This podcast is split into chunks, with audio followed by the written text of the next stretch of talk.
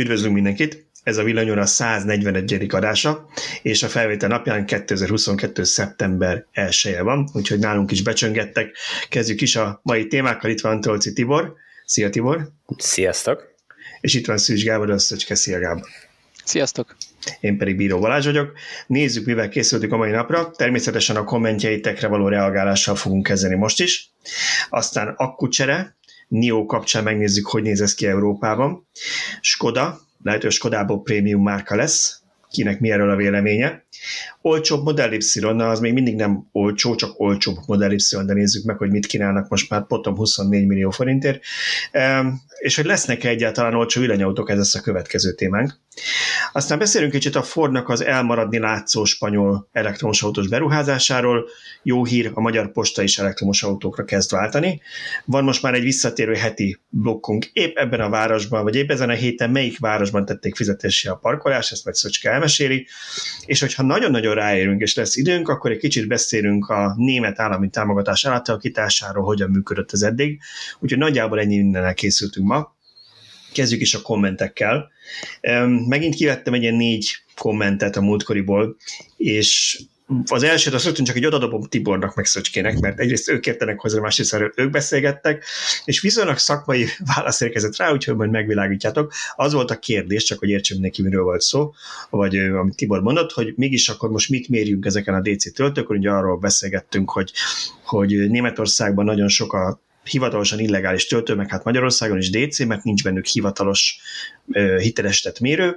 És Tibor erre azt mondta, hogy de mégis mit mérjünk, mi a helyzet a töltő, a vezeték vesztességével, most akkor azt mérjük, nem mérjük, azt a fogyasztó fizeti, és erre valaki azt mondta, hogy a felvetése Tibor majdnem jogos, de szerencsére létezik erre műszaki megoldás, a kábelen eső feszültségi teljesítményt ki lehet iktatni a mérésből, úgy, ha a csatlakozóból, ha a csatlakozóból visszahoznak egy feszültségmérő szálat.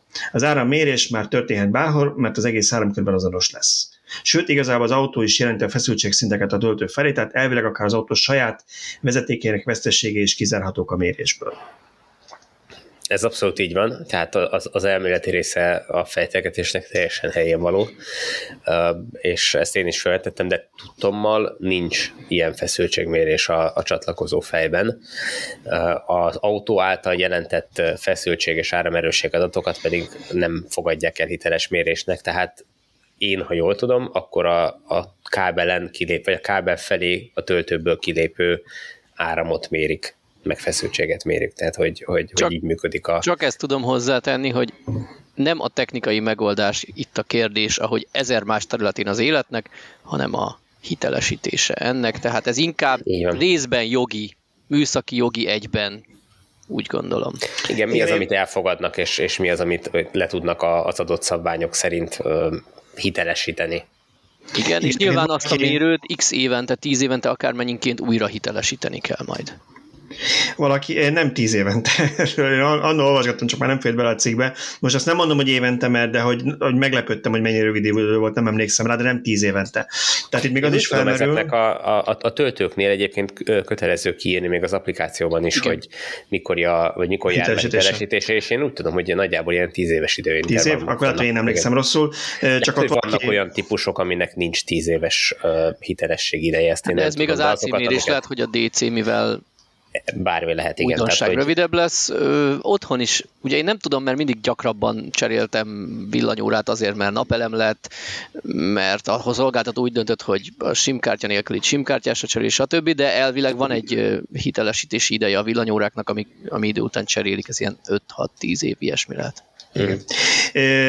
Szóval a lényeg az, hogy, hogy valaki azon morfondított egyik német forrásban, hogy most akkor, akkor is le kell majd ezeket a töltőket kapcsolni, vagy erre lesz-e kapacitás a hivatalnak, hogyha mondjuk nem tudom én, öt év múlva Németországban van már 50 ezer DC töltő, akkor mindegyiket újra hitelesítgetni, nem csak az újakat, hanem még ezt is. Tehát saját maguk is generálnak ezzel egy olyan munkát, ami igazából követhetetlen lesz, és az lenne valószínűleg a leg gyorsabb lezárás ennek, hogyha elfogadnák azt, amit ezek a gyártók beépítettek már, mert hát nyilván nem érdeküknek is a csalás, ha pár paraméternek megfelel, de hát én, én ezt úgy gondolom, hogy a gyakorlatban ezt úgy fogják megoldani, hogy van egy kis modulka, ami a mérést végzi, és akkor azt hitelesítik valahol egy laborban, és ahogy otthon is villanyórát cserélnek, kijön valaki a töltőhöz, régi kivesz, új hiteles betesz, és a régit elviszi, és hitelesítik majd.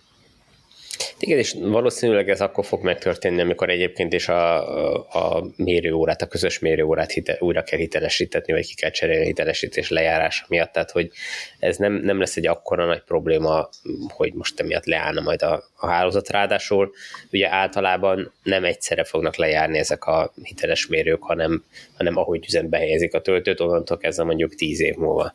De ugye egy nap véges számú töltőt tud egy szolgáltató üzembe helyezni, ergo véges számú töltőnek fog a hitelessége és lejárni tíz év múlva. A következő hír, amire reagáltak, az az indonéz dízelből elektromos busz konverzió, és valaki azt említette meg, hogy Budapesten is volt ilyesmi, alakítottak át dízelbuszokat trollivá.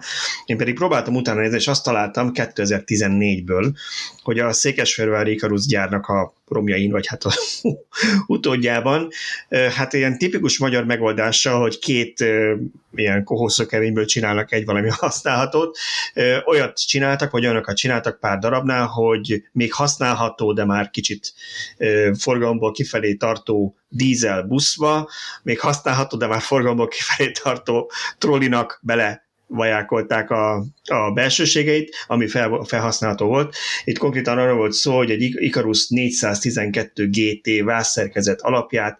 Gran eh, Turismo, vagy ez mi az eh, Nem tudom, majd megmondják nekünk a busz, buszrajongók, eh, aminek még a rendszámos időt ez pontosan melyik, mert hát nyilván ezt is követik, melyik BKV busz volt, a BPO 217-es, egy 283-as Icarus eh, eh, troli val házasították össze, úgymond, és azt mondták egyébként, hogy az új típus trollibuszok energiatakarékosak, mert még a hálózati visszatáplálást is megoldották bennük, százszadékban alacsony padlósok voltak, légkönőszen álltak, és részlegesen a felsőzeték nélküli önjáró üzemre is alkalmasak voltak. Úgyhogy Ugyan nem akkumulátorokkal, de nálunk hát de, de valószínűleg valami kis akku volt benne akkor, amivel tudott Igen. menni valamennyit, vagy csak a lendület vitte, az is lehet, hogy 50-nél kellett lerántani az áramszedőt, hogy 22-vel még a következő vezetéket elérje. Láttunk már ilyet, hogy, hogy kiszálltak utasok és tolták a, a trollitát egyik oldalra a másikra, úgyhogy lehet, hogy ez a ez, a, ez már alkalmas akkor gyakorlatilag, nem a önjárásra. Csak üresbe kell tenni, arra nagyon vigyázni kell. Jó, a következő, ja, bocsánat, akartok erre a tulibuszosra reagálni? Valadon megemlítem, mert érdekes volt az olvasó kommentje. De érdekes, én erről nem hallottam, meg nem, nem találkoztam ezzel, valószínűleg túl sok nem készült így, vagy, vagy nem, hogyha készült is, akkor nem volt fölismerhető, hogy most akkor ez egy átalakítás. De itt igazából én nem tartom egy, egy akkora átalakításnak, mert ha jól sejtem, akkor, akkor itt a technika valahogy megvolt már, tehát nem, nem erre építették ki a technikát, én nem tudom, tehát hogy... Eleve, eleve a buszgyártás nyilván felületesen ismerem, de amennyit én így láttam ebből, az nem úgy kell elképzelni, hogy az autógyártás, hogy ilyen gigantikus sorozatok készülnek, Persze. tehát kicsit ilyen manufakturális jellegű yeah. üzemek, ezek nem csak a busz, a, nem tudom, gondolom a teherautó, a kombány, a vasúti járműgyártás, ezek, ezek mind ö, nagyobb lélegzetű darabok, és olyan lassabban, megfontoltabban, kicsit hajaz az egyedi gyártásra, mint, sokkal inkább, mint az autógyártás sorozatai. Azt mondod, nem 2000 készül naponta belőle a szerelősoron? Gyárban? Hát majd, ha lesz Tesla busz, akkor... De figyelj, Musknak még születik néhány gyereke, akkor meg kell. Lehet, a busz kell neki, igen.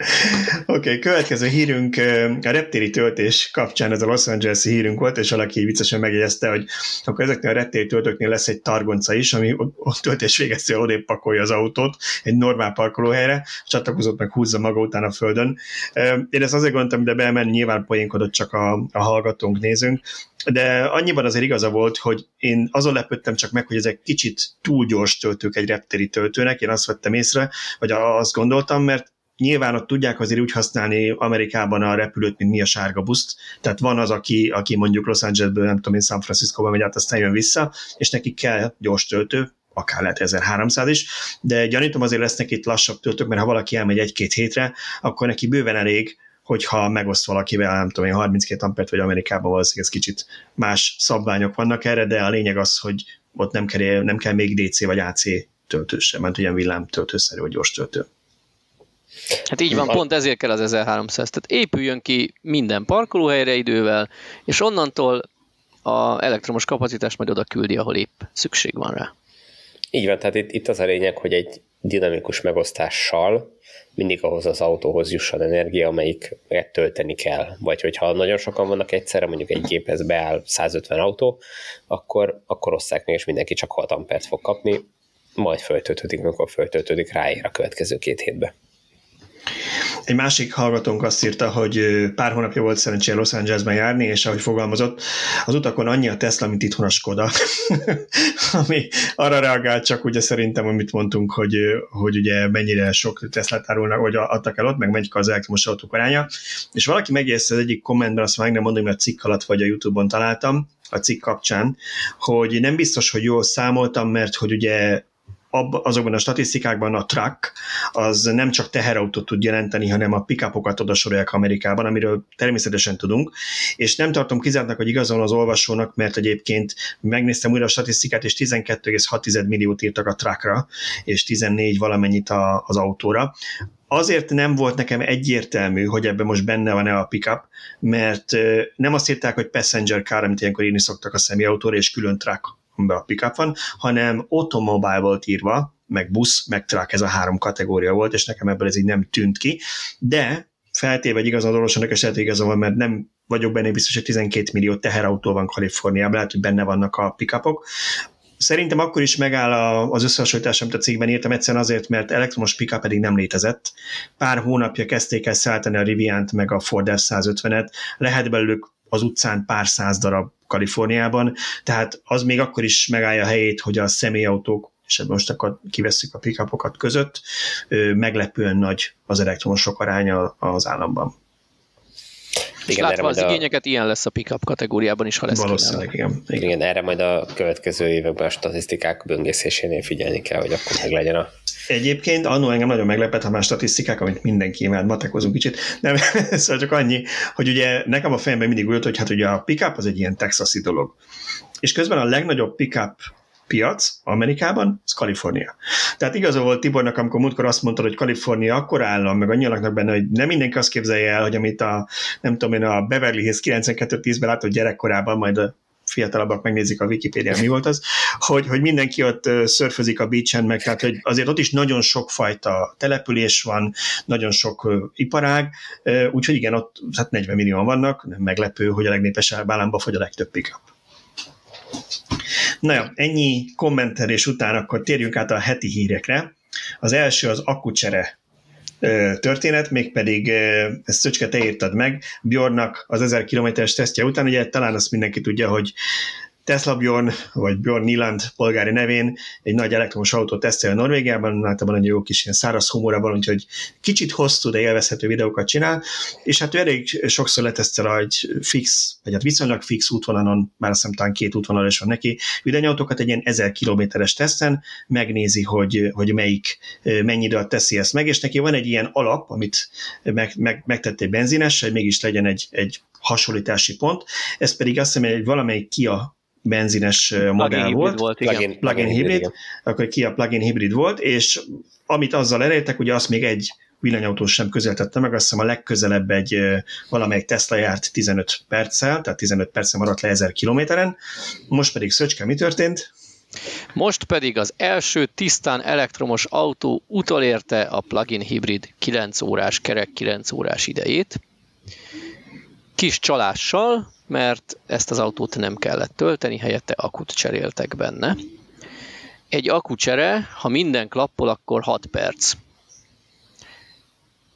Ez ezek szerint összevethető a benzintankolás idejével, illetve mégsem, mert három ilyen akucsere is lezajlott a 1000 kilométeres út során, tehát 18 perc lett volna a nettó csere, akucsere ideje, ha azzal nem számolunk, hogy az elsőt rögtön elrontotta, mert neki WC-re kellett menni, és amikor az autó beállt a akucserélő állomásba, akkor gyorsan kipattant, hogy ő egy futó lépésben két perc alatt elintézze folyóügyeit, ez sikerült is neki, csak éppen a, a cserélő állomás azt mondta, hogy ha nincs a sofőr a helyén, akkor én már pedig itt nem cserélek akut, úgyhogy előről kellett kezdeni a folyamatot.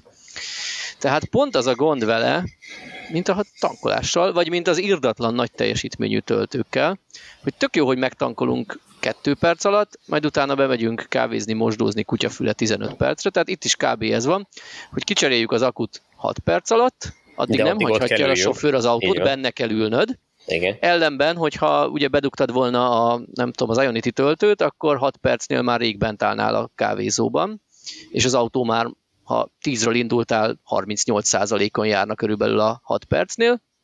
Na itt félreparkolsz a 6 perces csere után, és, és utána kezdheted el intézni az egyéb ügyeidet. Nyilván tudjuk, hogy vannak, akik nem esznek, nem isznak, nem vécéznek ezer kilométer alatt, nekik valóban előnyös ez, kivéve, hogyha kialakul az úgynevezett Schwabstau, amit Björn az első alkalommal alkotott meg kifejezés, ugyanis amikor odaért, akkor éppen állt be egy másik autó, akit neki ki kellett várni.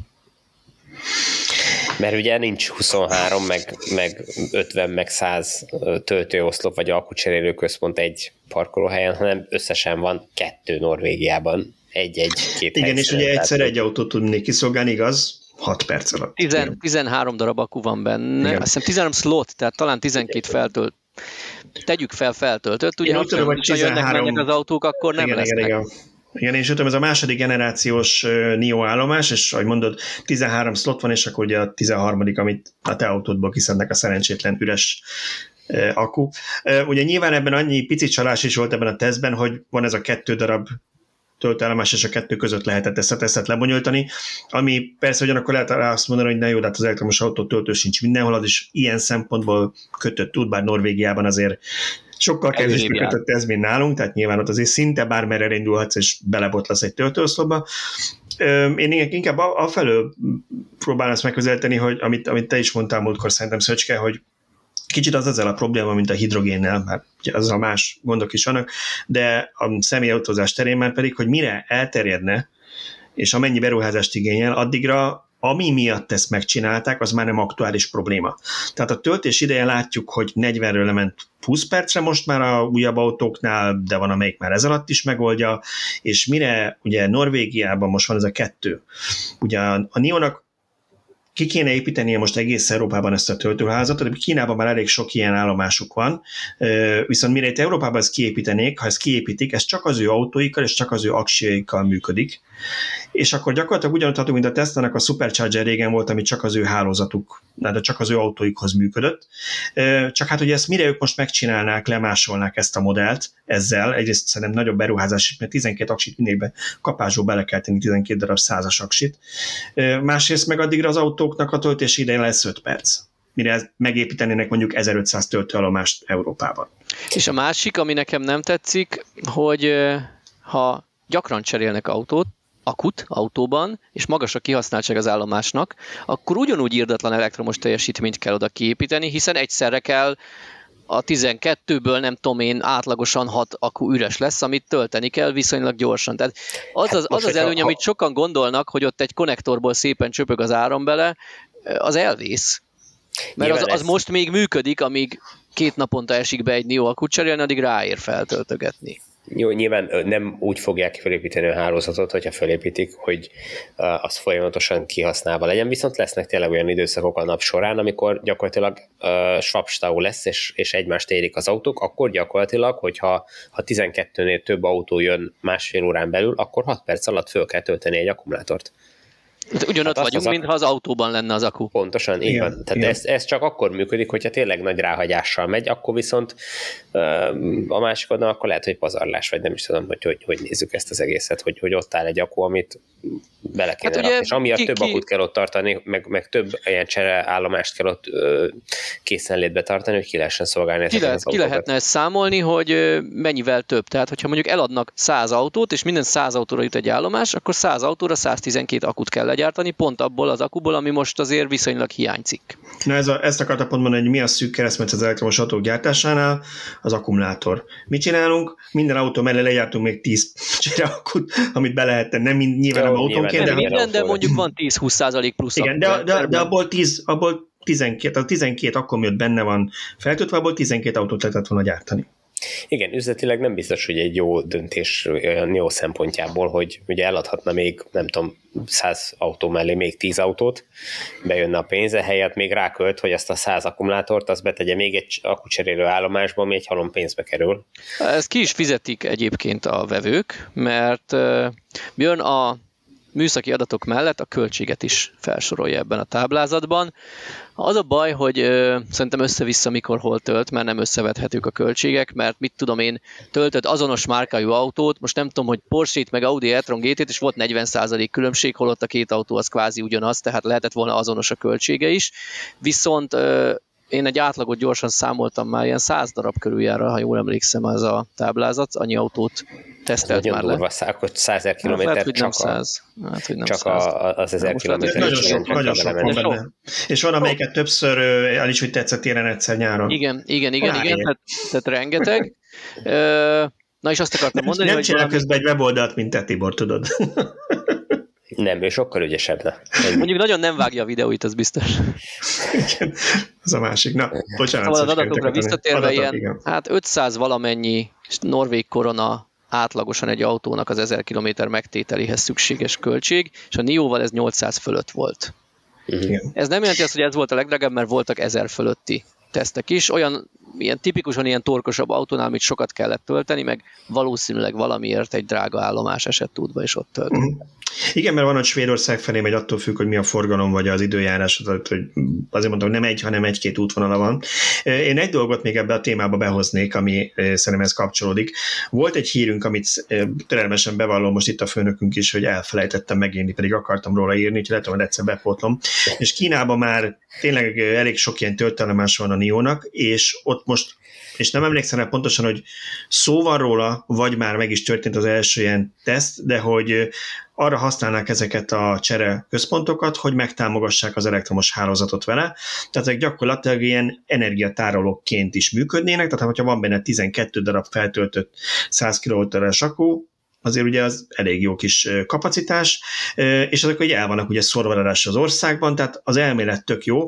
Nekem ezzel ugye biztos, hogy sokan felhoznák ezt, hogy na de hát ez erre is jó, és akkor több legyet tudunk egy csapásra, és én itt azért továbbra is azt mondanám, hogy én azért vagyok egy picit szkeptikus két dolog miatt, de ez most az, az egyik az lényegtelen, azért vagyok kicsit szkeptikus a, akár a saját autódnak az ilyen jellegű felhasználásában, mert ugye az autó tipikusan arra van, hogy te amikor el kell valahova menned, akkor az ott van és el tudsz vele menni, tudod, hogy mennyire van feltöltve, ne legyen az, hogy arra mész oda, persze be lehet ezeket általában, hogy mennyire engedje lemeríteni, de hogy basszus, ez most csak 60%-on van, mert egyébként közben visszadott a hálózatnak, mert lehetett vele keresni.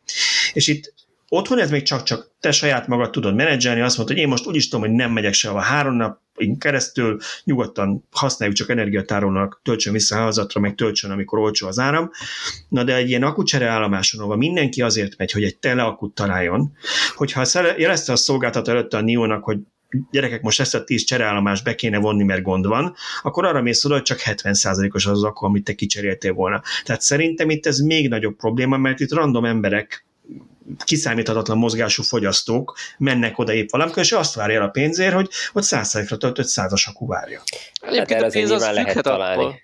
Hogy, lehet tehát, erre találni megoldást alapvetően szerintem, tehát hogy nyilván a, a rendszer látja, hogy hány autó közeledik ahhoz az állomás felé, és akkor annyi akkumulátort elő tud készíteni, és azt mondja, hogy jó, akkor van 12 föltöltött akum, abból csak 10 használok vissza a táplálásra, a másik kettőt meg föntartom erre a célra ezt alapból is meg lehet csinálni, meg az autók mozgás alapján is.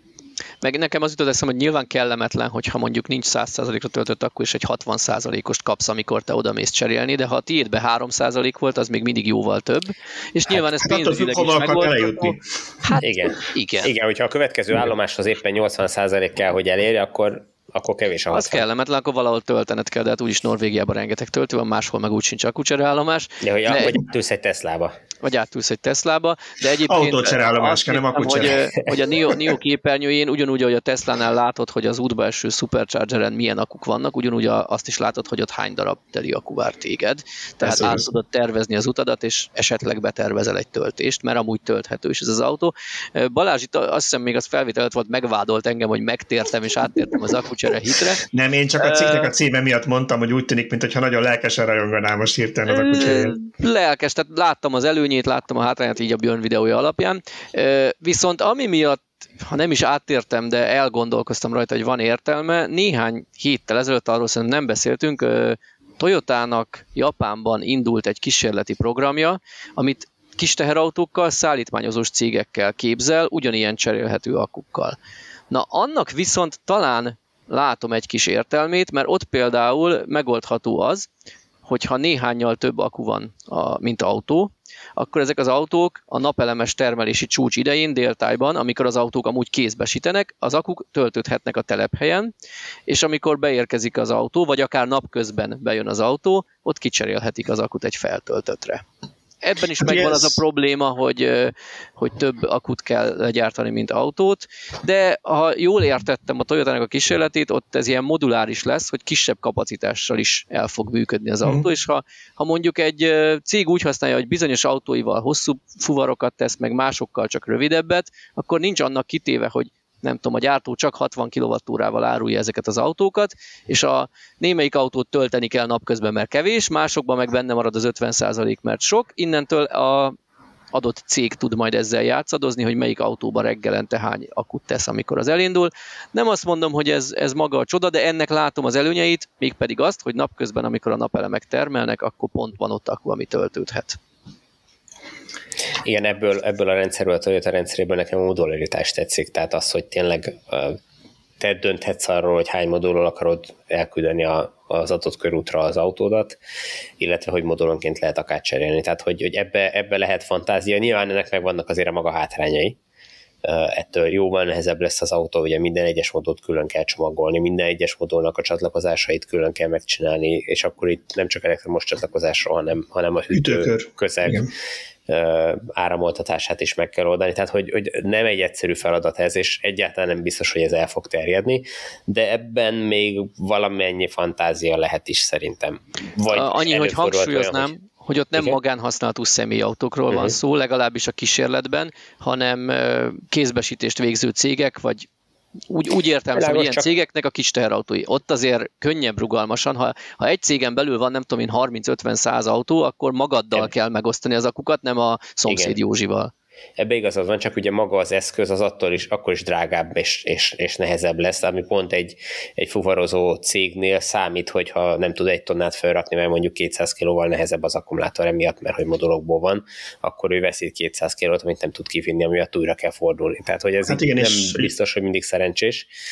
Ugye most elég úgy néz ki, hogy a struktúrás akupakok felé megy a legtöbb gyártó, vagy hát a felé hajóznak.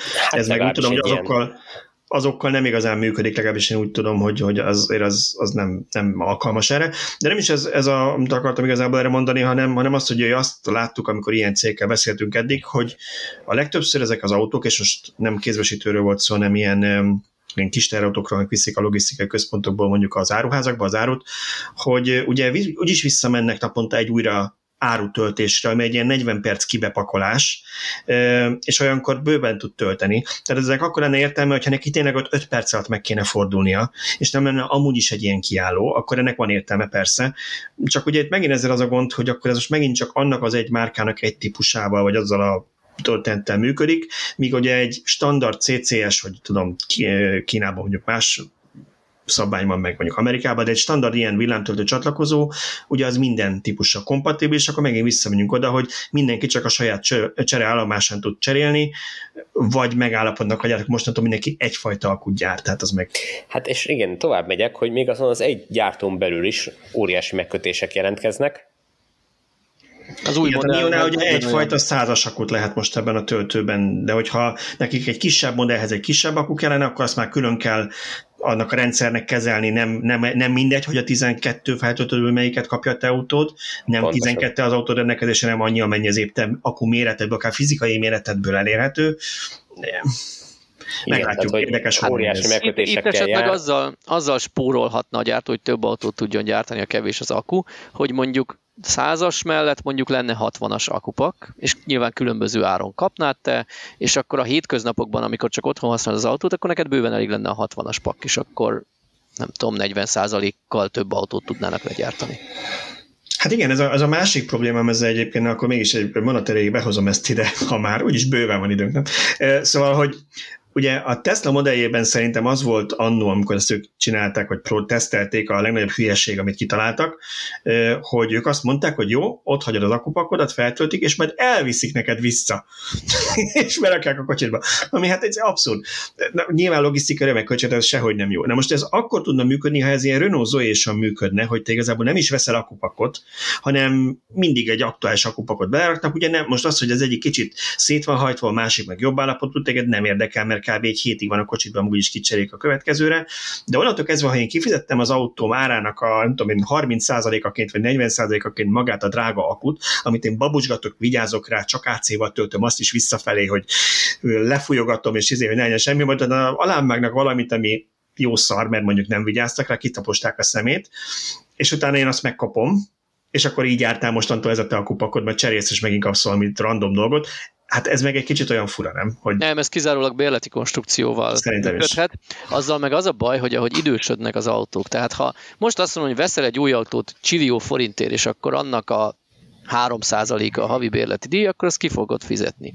De hogyha az autó már mondjuk 10 éves lesz, és csak a csillió tizede lesz az autó aktuális értéke, akkor már 30% lesz a bérleti díja az autó értékének, hoppá, az ott úgy.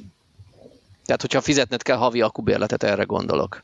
Igen. Tehát gazdasági totálká lesz egy idősebb autó, mert mindenki hát, azt fogja mondani, ez... hogy egy 3 millió forintos autóra nem fog havi 100 ezer akubérletet fizetni. Mondtam hát meg, hogyha már mondjuk azt mondja, hogy már nincs ebből annyi forgalom, hogy neki megéri ezt így fenntartani ezt a rendszert, akkor mi akkor le kell zúzni az autókat, mert már nem tudsz vele akut bérelni?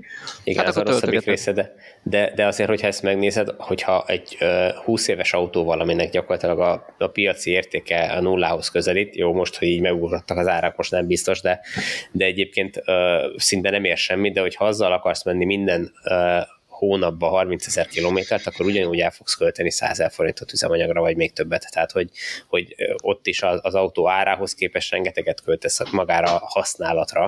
Másképp élik meg az embereket szerintem egyébként. Hát szerintem, szerintem ebben nem lenne különbség. A, a leasing, a leasing díjat jobban az autó vételárához kötik. És ez, ez egy ilyen leasing díj jellegű. Ez, ez, ez, egy, ez egy akubérleti díj. Hát igen, de ezt nem feltétlen kellene ezt, ezt lehet tehát nem, nem feltétlenül kell időarányosan fixen fizetni, ezt lehet uh, fizetni uh, meg kilométer arányosan, és pláne, hogyha te cseréled az akkumulátort. Hát vagy, az, az vagy azt lehet, hogy beleépítik az akucsere árába, de azzal meg az a baj, hogy akkor ha valaki olyan modellben használja, hogy megvesz egy ilyen autót viszonylag olcsó, mert az akkuárát nem fizeti ki, mert majd az majdani akucserékben fizetni ki, és ő úgy dönt, hogy én már pedig nem megyek a cseréállomásra, hanem töltögetem.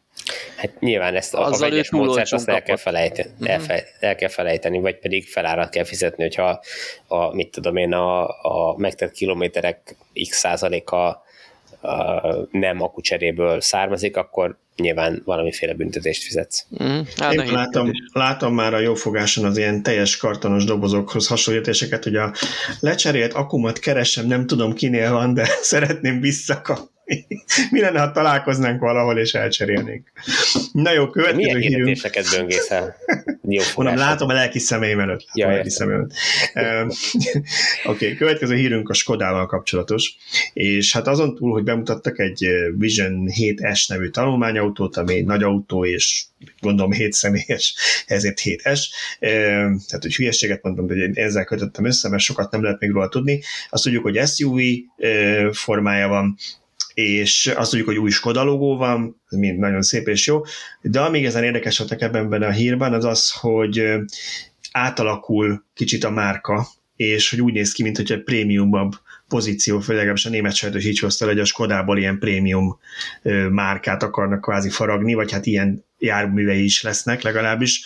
Mi erről a véleményetek, hogy értjük mi most, hogy a Volkswagen csoportnak akkor a márkáinak mi a szerepe, mi a helye, vagy most már mindenki azt csinál, amit akar, tök mindegy, minden autót mindenki, hogy működik ez?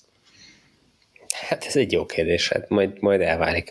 Szerintem nem engedheti meg magának a Skoda, hogy elengedje a, a teljesen olcsó kisebb autókat, teljesen olcsó, hát szóval a, a megfizethető báró kisebb autókat is csak és kizárólag a, a luxus termékekre koncentráljon. Ezt nyilván egy, egy Mercedes megteheti, de egy, egy Skoda szerintem nincs azon a szinten. Most ez nem azért, hogy degradáló, de hogy, hogy olyan vevőkörre rendelkezik eleve, és olyan, olyan hogy mondjam, háttérre rendelkezik, ami, amihez ez nem passzol.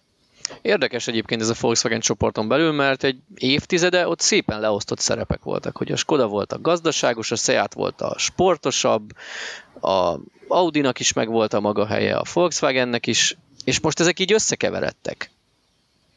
Hát és már árban is elég közel vannak egymáshoz, nem? Tehát...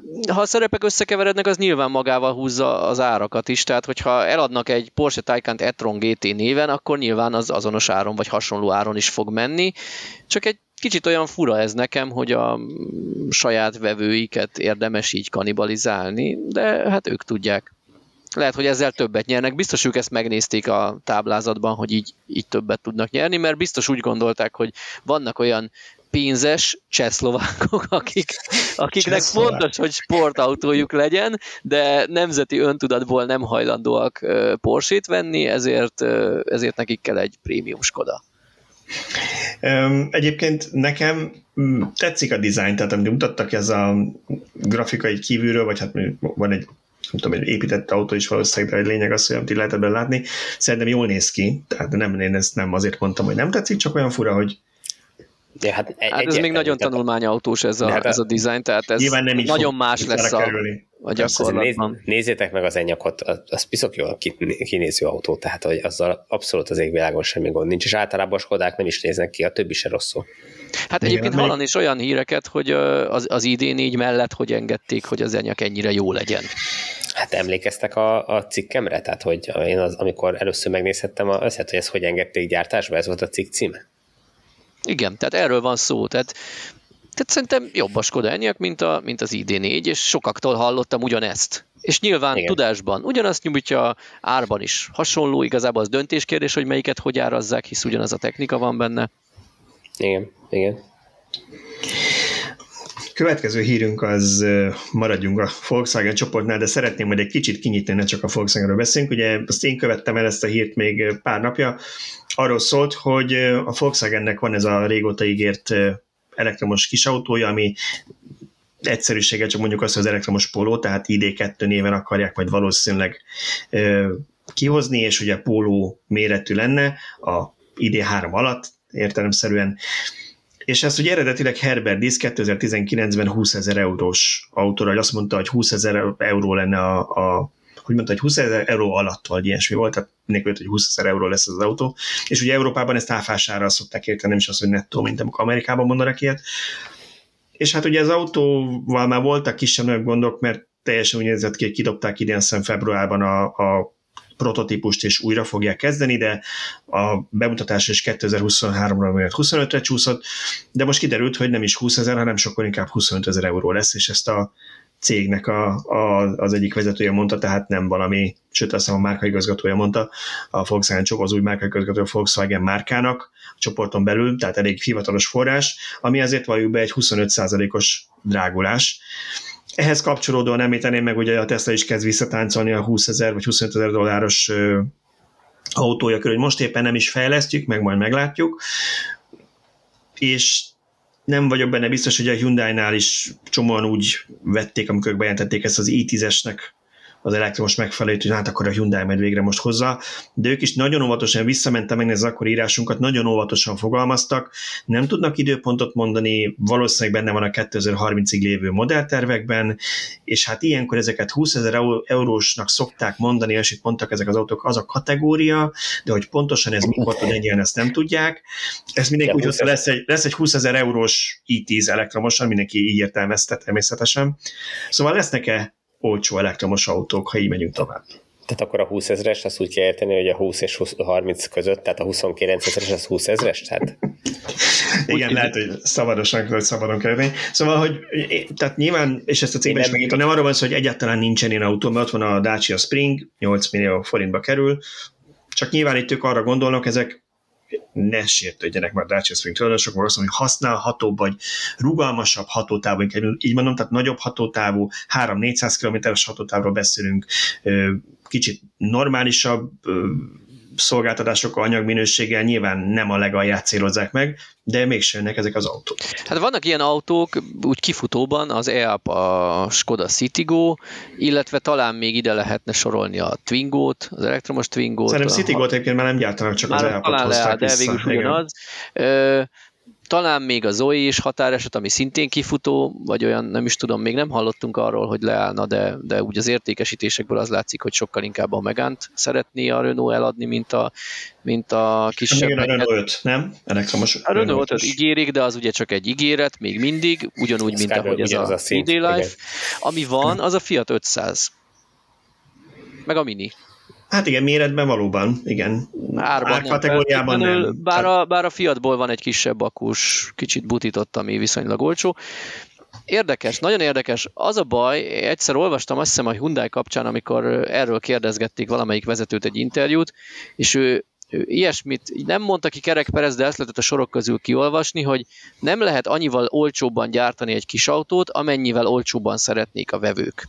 Tehát ez inkább pénzügyi, mint technikai kérdés. Uh-huh. Egyszerűen a vevők ezért 20-25 ezer eurót lennének hajlandóak fizetni, de a gyártása az nem 10 ezer euróval kevesebb, mint egy nagyobb autónak, hanem csak 3 ezerrel, tehát, tehát ha, az, ha a gyártónak választani kell, hogy a nem tudom, a Model 3 kategóriájában kínáljon egy autót, vagy a, vagy a Dacia Spring, akkor sokkal többet keres, ha nagyobb autót gyárt.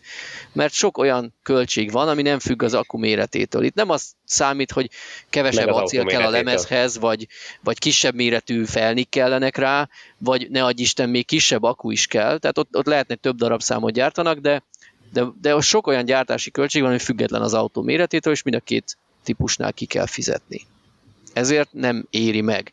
Ugyanakkor az embereknek, legalábbis Európában, sok európai országban van igénye kis autóra, még akkor is, ha az nem annyival olcsóbb. Itt ez lesz a kérdés, hogy ezeket, a, ezeket át, átengedik olyan réteggyártóknak, mint mondjuk a Mini, mert azért a Mini Cooperből nincs olyan mennyiség, vagy, vagy a kínaiaknak. Pontosan ezt akartam én is mondani, hogy lesznek olcsó elektromos autók, csak nem európai gyártók fogják készíteni őket. Tehát, hogy a nagy valószínűséggel valamelyik kínai márkának az emblémájával fognak befutni Európába, Magyarországra. Itt van a, az, az MG például, amelyik már az ESLV-t behozta Magyarországra, talán jövő év elejétől kapható is lesz, de hát nekik vannak egyéb olcsóbb modelljeik is, amik, amik várhatóan szintén megérkeznek, sőt Európa más országaiba már, már most ezekben a hetekben érkeznek, úgyhogy lesznek itt olcsóbb és kisebb autók, nem biztos, hogy erre a, erre a vonatra fölférnek az európai gyártók. Igen, én azon gondolkodtam, hogy mert piacot vesztenek. A múltkor beszéltünk erről, talán épp az MG kapcsán, csak akkor még nem a mini autó kategóriában. Én hallgattam most a, a napokban egy podcastot, a, amiben a Comcast nevű amerikai uh, telekommunikációs cégnek az egykori 90-es évekbeli vezetője mesélt az akkori történetekről, és amikor ők, nem is tudom melyik céget vásárolták föl, aminek a a tulajdonában volt a Blockbuster nevű videókölcsönzős hálózat, az nem tudom, megvan nektek. Itt hogy, nem is van, de igen, a legnagyobb amerikai igen. videó kölcsönző Na, volt. Tulajdonképpen VHS a, videó. Így van, hát kazettát bementél, kikölcsönözted, és utána visszavitted, bedobtad az ajtón lévő nyíláson, és akkor le volt, adva a, le volt tudva a dolog. És tulajdonképpen ők akkor mentek csődbe, amikor a Netflix elterjedt. És én megdöbbentem ebben az interjúban mesélni, hogy amikor azt hiszem 94 környékén, amikor fölvásárolták ezt a, ezt a cégcsoportot, aminek része volt a Blockbuster, és akkor ők elmentek a, a Blockbusterhez, és, és egy ilyen prezentációban mindenki előadta, hogy, hogy hol állnak most a dolgok, ők is, hogy mit szeretnének, meg a Blockbuster is, hogy mi a, a, a dolog, és a Blockbusternek a vezetői akkor, a 90-es évek elején, amikor még a, az otthoni személyi számítógép is éppen csak elkezdett elterjedni, akkor előadták, hogy az a jövője a film kölcsönzésnek, hogy a számítógépedre valahogy az interneten keresztül meg fog érkezni a film. És annak ellenére, hogy tudták, hogy ez lesz a jövő, nem csináltak semmit. Most a sztori azon olyan szempontból még szebb, hogy egy másik oldala, hogy azt nem tudom, tudjátok-e, hogy a blockbusternek annó lehetősége lett volna megvenni a Netflixet. Igen, igen. És igen, azt igen, mondták, hogy nekik ez nem kell. Igen. Ekkor a Netflixet ugye mindenki mondan ismeri, hogy a tévé megnyom egy gombot és nézi, de akkoriban a Netflix az még hasonló működött, mint a Blockbuster, csak az volt nekik az újításuk, bár lehet, hogy inkább a DVD korban jöttek, hogy postán kiküldték, tehát nem kellett elmenned valahova, kiválasztottad a katalógusból, postán kiküldték neked, és visszaküldted utána a kazettát vagy a DVD-t, ha megnézted egy válaszborítékban, ami ami nekem egyébként első kicsit körülményesnek tűnik ahhoz képest, hogy nem tudom, három sarokra van egy videókölcsönzővel leugrom, akkor megrendelem, meg kell várni, hogy kihozzák. Jobb posta annyi... kell hozzá, azt hiszem, ami viszonylag gyorsan oda viszi. Amerikában ez viszonylag egyszerű abból a szempontból, hogy te úgy vissza tudsz küldeni dolgokat, hogy kirakod a postaládába, és fölhajtod, a, igen, igen, fölhajtod a kis zászlócskát, és akkor elviszik onnan. Igen, csak azért tudatosan azt mondja, hogy az asszonyjal meg akarunk nézni majd szombaton egy filmet, akkor én azt csütörtökön, hogy pénteken megrendelem, hogy kijöjjön. Nem az van, hogy figyelj, megnézzünk valamit, ugorjunk el a TK-ba, és hozzunk el valami filmet, mert nálam ez inkább így működött régen. Nyilván egy kis előre tervezés. De ez mind teljesen lényegtelen, mert ugye a Netflix ebből nőtte ki magát, és ugye ők, ők viszont meglépték, meglépték azt, amiről Tibor beszél, hogy ők átváltottak az interneten. De Tibor, ezt miért hoztad az elektromos autók kapcsán? A, a kis autók meg a Amiatt, mert hogy én párhuzamot látok itt is, hogy mm. nagy valószínűséggel ezek az autógyártók, amelyeknek most lépniük kellene, lást Volkswagen, pontosan látják, hogy mi fog következni, mi fog történni, mégse csinálnak semmit, mert a Blockbuster is azért nem lépett, alapvetően, mert rengeteg pénz ömlött be hozzájuk a, a kölcsönzésből, amit, uh-huh. amit fölépítettek, nem tudom, évtizedek alatt, az piszkosul ment akkor, és egyszerűen nem akartak hozzányúlni ahhoz a, a, a tehénhez, amelyikből a pénzt fejik, tehát ö, nem, nem mertek saját konkurenciát csinálni. Saját hát szerinted látja a Volkswagen, csinálni. hogy lenne igény kis autóra, akár kevésbé Igen. igényes, de olcsó kivitelben egy másik Igen. márkanéven, de túl jól fizet most a nagy autógyártás, vagy a prémium Pontosan. autógyártás, ezért csak azt tolják.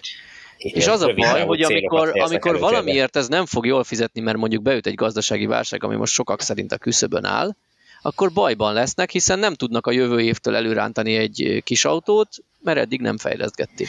Szóval itt ennek olyan vetülete is. Hogy nem tud elő, előgyárt, előrántani egy, egy autót, amit nem gyártott, hanem, hanem az is, hogy, hogy ha megerősödik a kis autópiacon egy kínai autógyártó Európában, akkor ő előbb-utóbb nem csak kis autókat fog uh-huh. gyártani, hanem el fogja szedni a nagy ö, piacokat is, és hogyha szűkül egy Volkswagennek, vagy egy BMW-nek, vagy egy Mercedesnek, vagy akármelyiket is nézhetjük a gyártási kapacitása, akkor egyre, egyre drágábban, egy modellre vetítve egyre drágábban és drágábban fog csak tudni gyártani. Ergo uh-huh. egyre kevésbé lesz versenyképes, miközben a másik oldalon a, a vetítás meg... És, és izgalmas kérdés. Tehát egy kínai gyártó esetleg most bevállalhatja azt, hogy akár veszteséggel vagy minimál nyerességgel betör a piacra egy kis autószegmensbe, amit nem elégítenek ki az európai gyártók. És az emberek megtapasztalják, hogy ez amúgy egy jó minőségű autó, és akkor megjelenik a kínálatokban egy prémium autó is, amin már ők is hülyére keresik magukat, és akkor ha valaki azt fogja mondani, hogy hát eddig használtam egy kis autót, de most bővült a család nagy autóra van szükségem, akkor nem Volkswagen-t veszek, hanem az adott kínai márka nagyobb autóját. Így van, így van. Szóval ennek van egy olyan vetülete is, hogy kicsit a akkumulátor gyártás költség, a költsége, hogy ez egy ilyen lefelé, nem tudom, hogy mutassam a visszafelé, kéne mutatnom, hogy a nézők jól lássák. Szóval a lényeg az, hogy ez egy lefelé tartó vonal volt, és ez most egy kicsit így lankadni látszik, az látszik, hogy nem csökkent tovább, hanem meg, megragadt egy szinten. Azt mondják az okosok, ezt korábbi cikkünkhöz olvasgattam, és ott azt, azt írták, hogy korábban ilyen mondjuk 50%-a vagy 40%-a volt a gyártási költségnek az alapanyag, a többi az maga a gyártás. Most, hogy mindenki felpörgette ezeket a gigafaktorikat, most már ott tartunk, hogy kb. 70-80% az alapanyagár, és nem maga a gyártás. Az alapanyaggal meg nem az a baj, hogy nincs elég, amit ugye csomóan szajkóznak, mert nem ismerik a témát, szóval nem lenne elég alapanyag, hanem a finomítási kapacitás, a feldolgozási kapacitás igazán, ami kevés.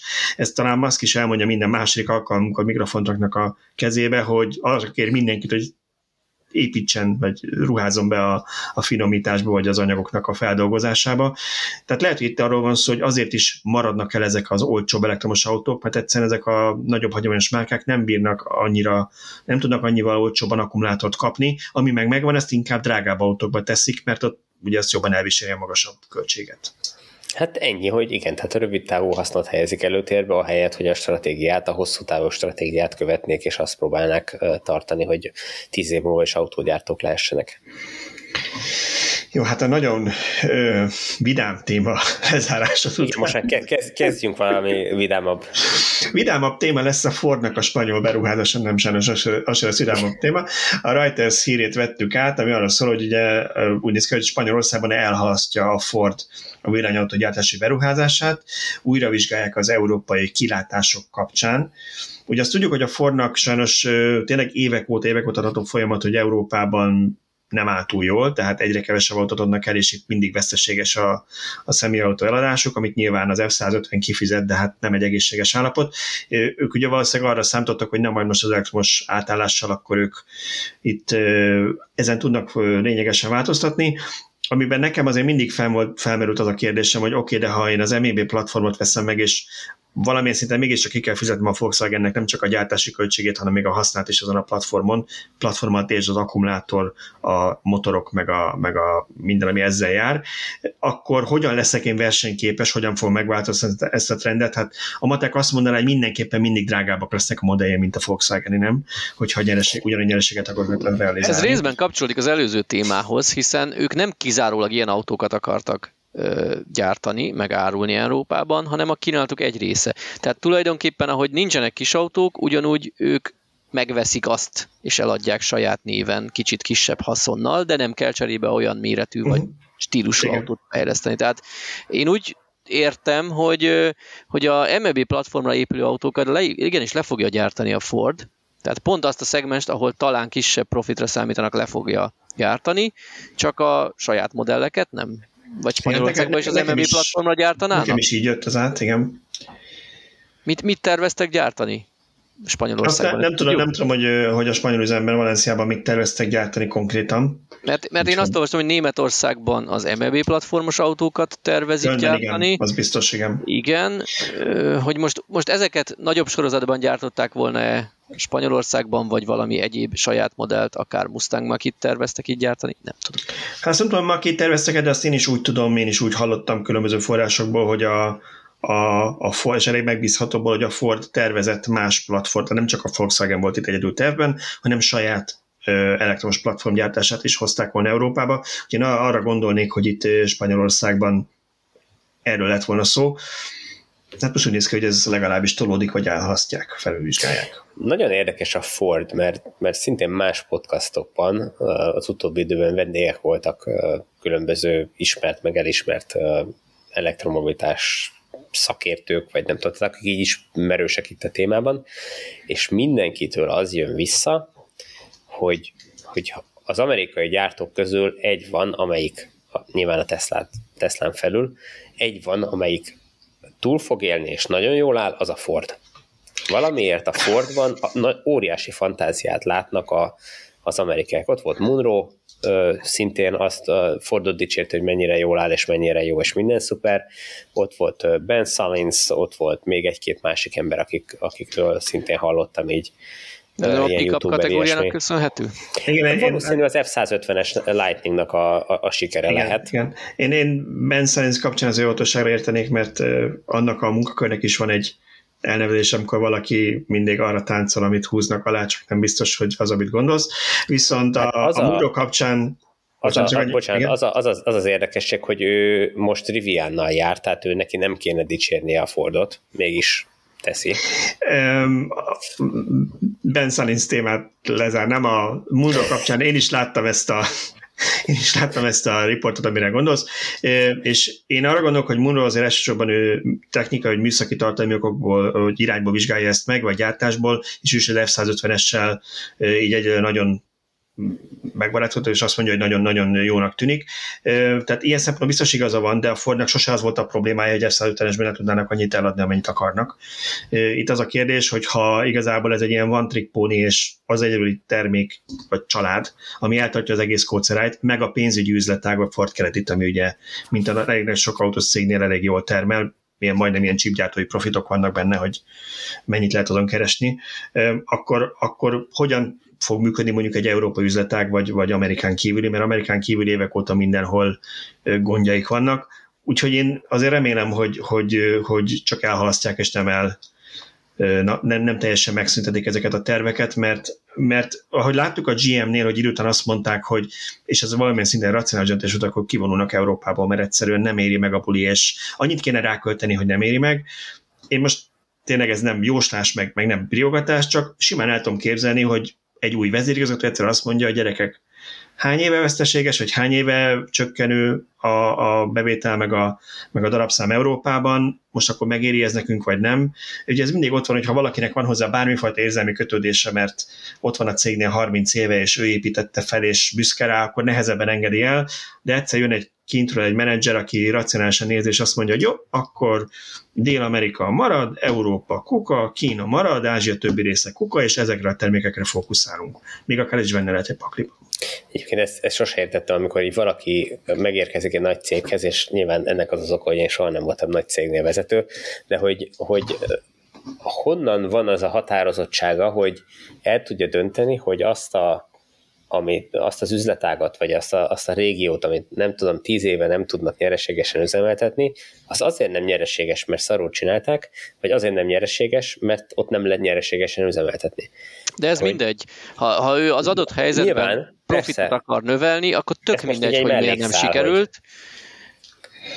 Igen, általában a legtöbb ilyen nagy cég az mindig ugye belülről neveli ki a, a menedzsmentet, legalábbis hát én így tapasztaltam, és ez, hogy kívülről hoznak be valakit, ez mindig olyankor szokott lenni, amikor már úgy érzik, hogy valahogy nagyon zsákutcában toporognak, és igazából nem is a menedzsment szokta ezt, így nyilván ők nem, mert ők tudják már, hogy a, a Joe az már nagyon régóta ácsingozik, meg annak neveljük tíz éve, hogy ő legyen a következő CEO, de akkor úgy döntenek a, mondjuk a board, hogy ők akkor most szeretnék ezt valaki más, és ők azért szoktak már ilyenkor behozni valakit, aki kvázi szanálja a céget, pontosan azért, mert nincsenek meg azok a kapcsolatai, hogy, hogy bármilyen más befolyásot, ő racionálisan átnézi, ez nem termel pénzt, mi a fenét csinálunk itt tíz éve, hogy tartjuk itt live supporton, kuka, és ez nem mindig jó döntés, tehát van, amikor Igen, erre egy cég. De miért nem csinálnak abból uh, profitot termelő részegységet? Hát miért kell nem lehet. Arra már hát nincs idő. Lehet. Amikor, amikor már így leírják, akkor valószínűleg már a cég túlélése érdekében nem próbálkozhatnak tovább. Ha csak nem ez van, igen, tehát hogy ha már annyira ki van centizve minden. Igen. Na jó, de reméljük, megint nagyon negatívak lehetünk. Reméljük, hogy a Fordnál csak átmenetileg tolják Igen. ezt az európai projektet el, és lesz még itt.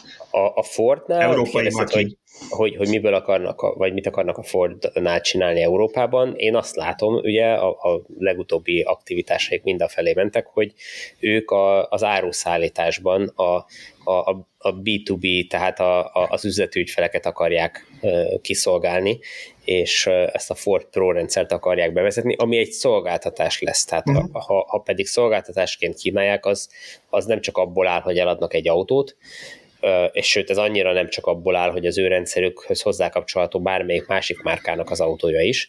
Tehát azt tudják mondani, hogy ha neked van egy ilyen flottád, amiben van nem tudom 100 darab Ford, meg van 50 darab nem tudom bármilyen más márkájú autó, akkor ezt mi, mi mindegybe tudjuk neked kezelni, és mindent tudsz köze, követni és ezen ez, a rendszeren, ez lehet, és megoldunk mindent. Ebben van logika, tehát ez egy jó irány szerintem, ők okosan rá, ráálltak arra, hogy amiről mindenki beszél, csak kevesen csinálják, hogy szolgáltatás értékesíteni, nem autót, bár valamilyen szinten a, a szervizekkel ugye ezt csinálják a gyártók. Csak ugye nekem az a gondom ezzel az áruszállító kategóriával, hogy ez volumenben, nagyságrendben annyival kisebb, mint a személyautós, hogy hogy tehát az akkor egy teljesen más cég lehet erre, de, de itt inkább az szokott ilyenkor történni, megint csak más cégekből párhuzamot van, és nem a Fordra konkrétan. Ilyenkor szokott azért tudom, amikor van egy kisebb üzletek, ami rohadt jól megy, minden más meg szarul, akkor kivonulnak, azt meg, ami jól megy, azt eladják, vagy külön cégbe szervezik, vagy eladják valaki másnak, mert azért lehet pénzt kapni.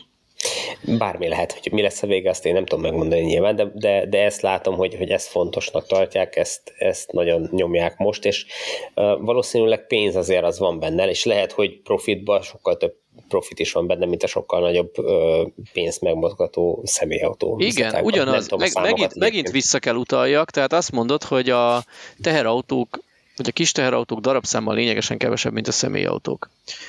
Ugyanúgy a prémium autók is darabszámban lényegesen kevesebb, mint a városi minik, és mégis a prémium felé mennek. Tehát ugyanez a különbség itt is meg lesz. Ha van uh-huh. egy mhm. flotta vásárlójuk, aki elhivatott, és ő csak Ford Transitot hajlandó venni már évtizedek óta, akkor akkor ő a jó partner, őt kell tolni, nem Kovács urat, aki lehet, hogy majd vesz egy Ford Escort után egy makit. Igen, igen, igen. De, de, azért, de azért a prémium felé azért mennek, mert azon mondjuk lehet nem tudom én 30-40 százalékos nyerességet azon a jó felszerelt luxus autón, azért a transiton ne, nem tudom mennyi a nyerességük, de gyanítom, hogy nem prémium autó, nem, nem esmerci marzs van egy nem, nem úgy van rajta a nyeresség, hogy az eladott darab számon, hanem pont így, hogy egy teljes szolgáltatás csomagot értékesítenek, mert a szállítmányozás akkor is menni fog, hogyha a magánszemély vásárlók visszafogják az autóvásárlást, mert gazdasági válság van, attól az árut szállítani kell, mert kenyérre akkor is szükség van. Jó, hát ezt és, hogyha, és hogyha ja. ők, ők el tudják adni a szolgáltatást olyan autókra is, amiket nem ők gyártottak le, akkor az, az plusz pénz. Szóval azt meg fogjuk látni, mert ha ez a húzás a forrak, akkor nyilván előutóbb ez megjelenik a pénzügyi eredményeiken. Egyelőre a pozitív pénzügyi eredmény az jelent meg, hogy virtuálisan szerepel, hogy szerepel benne ez a, a Rivian részesedésük, ami úgy kétharmadát kitette a, a nyerességnek, hogy az szerepeltetik benne, tehát, de meglátjuk nyilván akkor Figyelj, ennek figyelj, tudni kell céget vásárolni, teljesen, és jó, jó időben, ez, jó helyen. Tehát ugye azért láttuk a Mercedes-t, hogy, hogy mikor adta el a Tesla részvényeit. Igen, igen. Kicsit később adta volna el, akkor most ők vennék meg a kínaiakat, nem fordítva. szóval térjünk akkor át, ha már ez a vonal volt, hogy áruszállításra fejeztük be, meg ilyen kis teherautókkal csodálatos átkötésünk lesz a Magyar Postához, igen, a Magyar Postához, amelyik elkezdett elektromos áruszállító gépjárműveket beszerezni, ez mindenképpen nagyon pozitív hír. Ők is a Mercedes-Benz elvitójára tették le most a voksot, és 20 darab érkezik, illetve 20 darab sprinter is érkezik, hogyha jól látom a hírünket, de összesen 40 elektromos jármű 700 millió forint értékben. Mekkora flottában, ér, flottában érkezik ez, mert azért az sem mindegy, hogy a 20 darab az 2 millió autóhoz, vagy 200 darabhoz érkezik.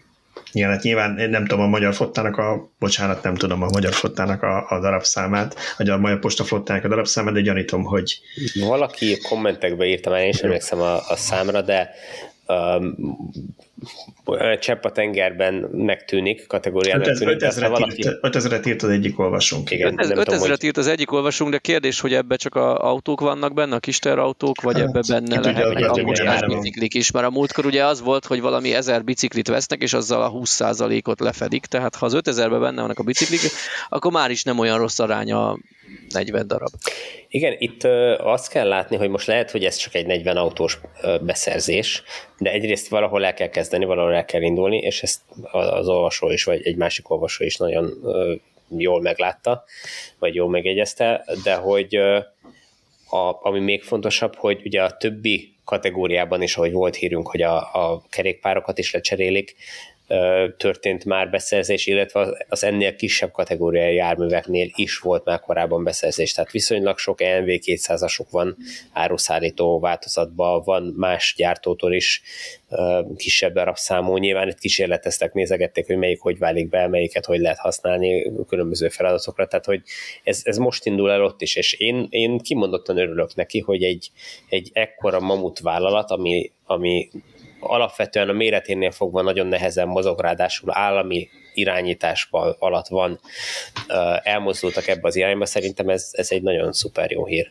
Igen, hát mindenképpen ugye ez a tapasztalatgyűjtésről szól, nem? Mert ugye amit sokszor elmondunk, hogy azért számítunk mi arra, hogy ha ténylegesen nagy mennyiségben tudnak majd a gyártók gyártani teher szállító járműket elektromosban, és most ezt értsétek így a transporter méretűtől a, a nem tudom, nyerges vontatóig, akkor, akkor a matek az nagyon hamar ki fogja magát adni. Ugye ezek a cégek tipikusan TCA-ba gondolkodnak, megnézik, hogy mennyit kell rákölteni, nem csak a beszerzési ára, hanem üzemanyag, szervizelés, minden egyéb, az, mint tudom én, három vagy öt év alatt, és onnantól kezdve kiszámolják, hogy megéri, nem éri meg, és a matek elég egyértelmű, már most is szerintem ilyen mondjam, az túlárazott, vagy hát ugye nyilván az egy túlárazott, mert alacsony darabszámba készül, de ilyen nagyon drága, vagy aránytanul drága elektromos kis terszálltóknál. Na most, ha egy pozitív lesz a tapasztalat, egyrészt a nem csak a vezetőségben, hanem a sofőrökben, a személyzetben, mindenkiben eltűnnek azok a félelmek, hogy hát ez majd 100 km után lemerül, hát ezt majd nem lehet tölteni, hát mert akkor nekem külön még ezzel kell szórakoznom, hogy elmegyek töltögetni. Jaj, nem, mert végül is a, amíg ebéd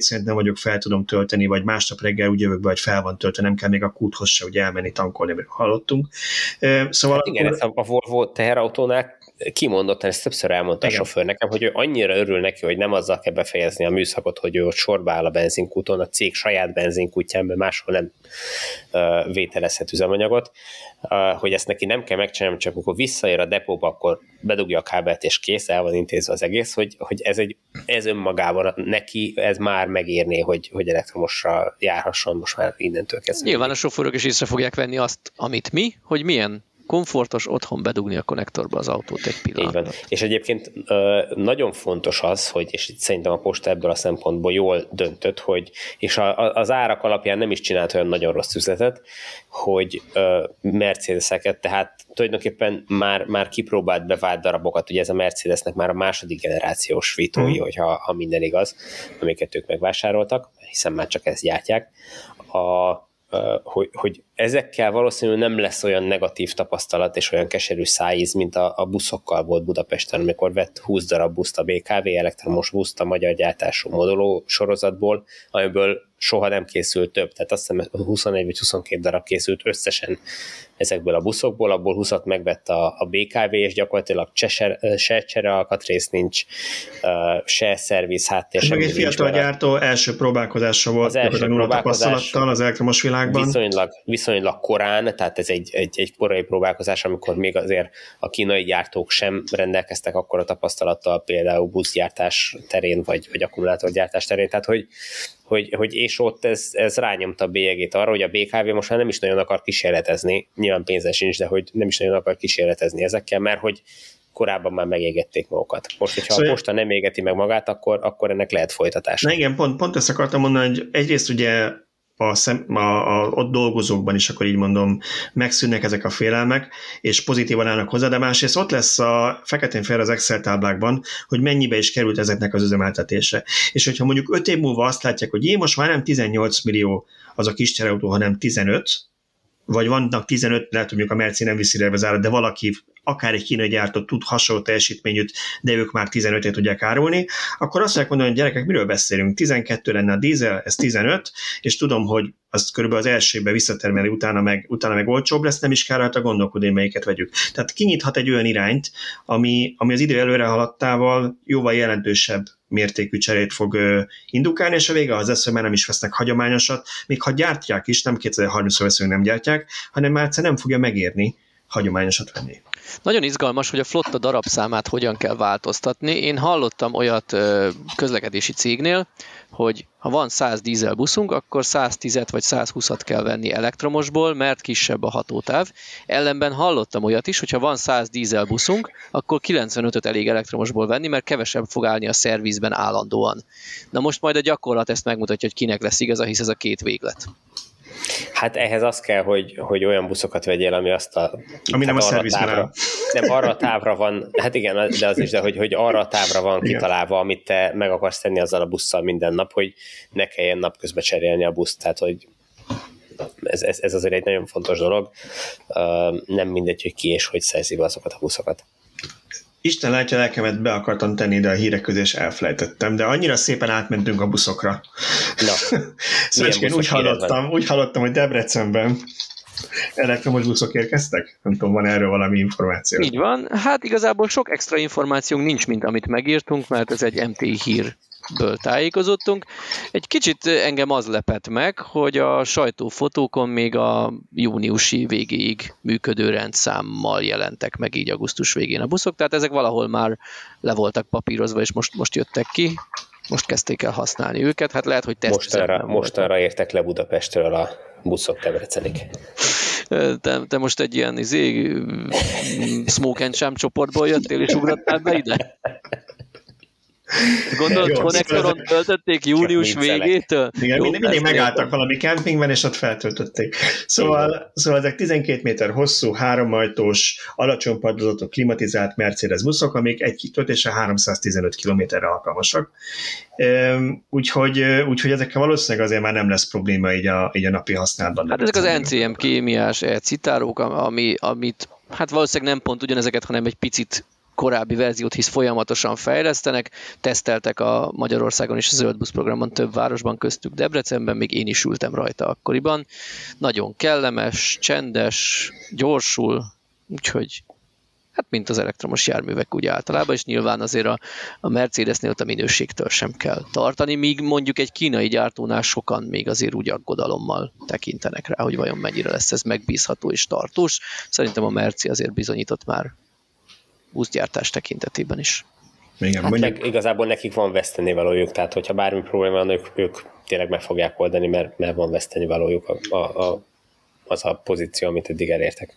Igen, és, és, és azért az szerencse, hogy itt most ugye az NCM kémiásat vették, mert ugye tudjuk, hogy amivel a problémák voltak, ez a hát szilárdtestnek hívott nem teljesen az, de hogy szilárdtest akkumulátoros buszok, amik ugye Németországban amivel a tűzesetek voltak, és amivel a német városokban is problémák voltak.